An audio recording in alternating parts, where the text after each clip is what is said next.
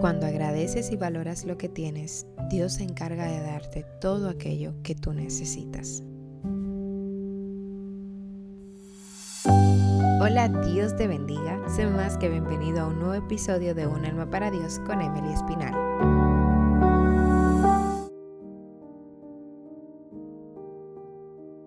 Hoy quiero iniciar este podcast con una historia que leí recientemente que se llama Un nuevo letrero para el joven ciego. Y esta historia trata acerca de un jovencito ciego que acostumbraba a pedir limosnas a la entrada de un centro comercial.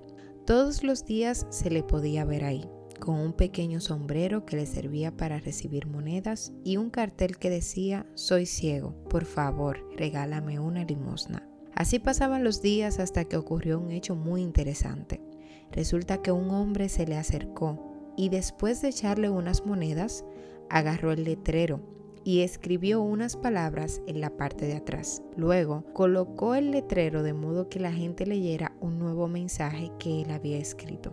Al poco rato, el hombre comenzó a llenarse de moneda con mucha rapidez, con más rapidez de lo que usualmente lo hacía y al final de la tarde aquel hombre que había escrito un nuevo mensaje regresó para ver qué tal iban las cosas con este jovencito.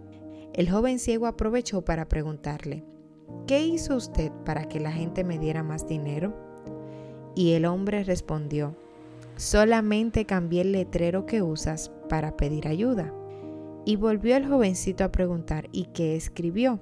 Escribí, este es un hermoso día, pero yo no puedo verlo. Ambos letreros pedían ayuda, pero el segundo tenía una pequeña y a la vez gran diferencia. La diferencia entre estos dos letreros es que ese último letrero les recordaba a todos que tenían la bendición de poder ver y que debían sentirse agradecidos por ello. En el libro de Salmos, en su capítulo 100, versículo 4, versión NBI dice, entren por sus puertas con acción de gracias vengan a sus atrios con himnos de alabanzas, denle gracias y alaben su nombre. Muchas veces nos levantamos y nos acostamos sin siquiera detenernos un segundo para agradecer las miles de bendiciones que el Señor nos da. Y dentro de ellas podemos escuchar la risa de niños, podemos sentir el olor de nuestra comida y saborearla, podemos contemplar el verdor de los árboles y el azul del cielo y es que a veces damos tanta atención a nuestros problemas o necesidades que no nos queda más espacio para disfrutar de las bondades que recibimos. A veces lo que entendemos que tiene valor en nuestra vida es lo que hace que perdamos el detalle de la misma.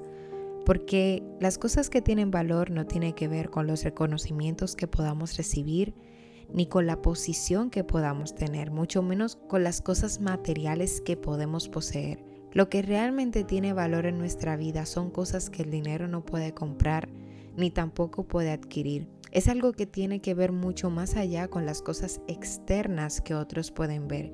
Y esto se profundiza en las cosas que son internas y que llevamos dentro de nuestro corazón.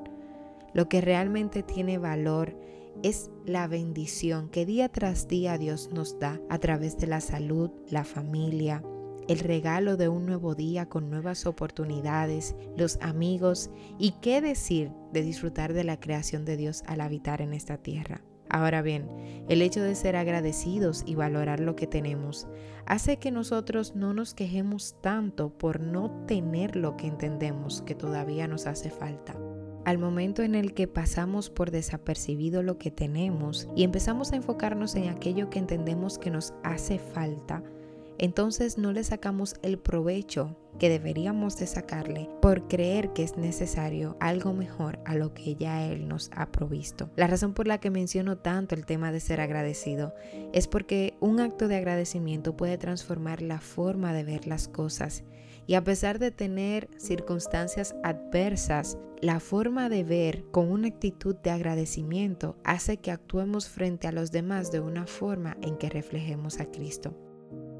Y ya para culminar, quiero que invitarte el día de hoy hagas una pausa. Y no solamente hoy, sino también todos los días para que contemples las cosas buenas que tienes a tu alrededor y le des gracias a Dios por cada una de ellas. Puedes hacer esto a través de una oración con una alabanza, con un poema o como prefieras. Pero vas a darte cuenta que tienes muchísimas razones por las cuales debes estar feliz y agradecido el día de hoy. Recuerda que este día es una oportunidad más que Dios te brinda y que no todo el mundo tiene la misma oportunidad que Dios te ha permitido tener a ti.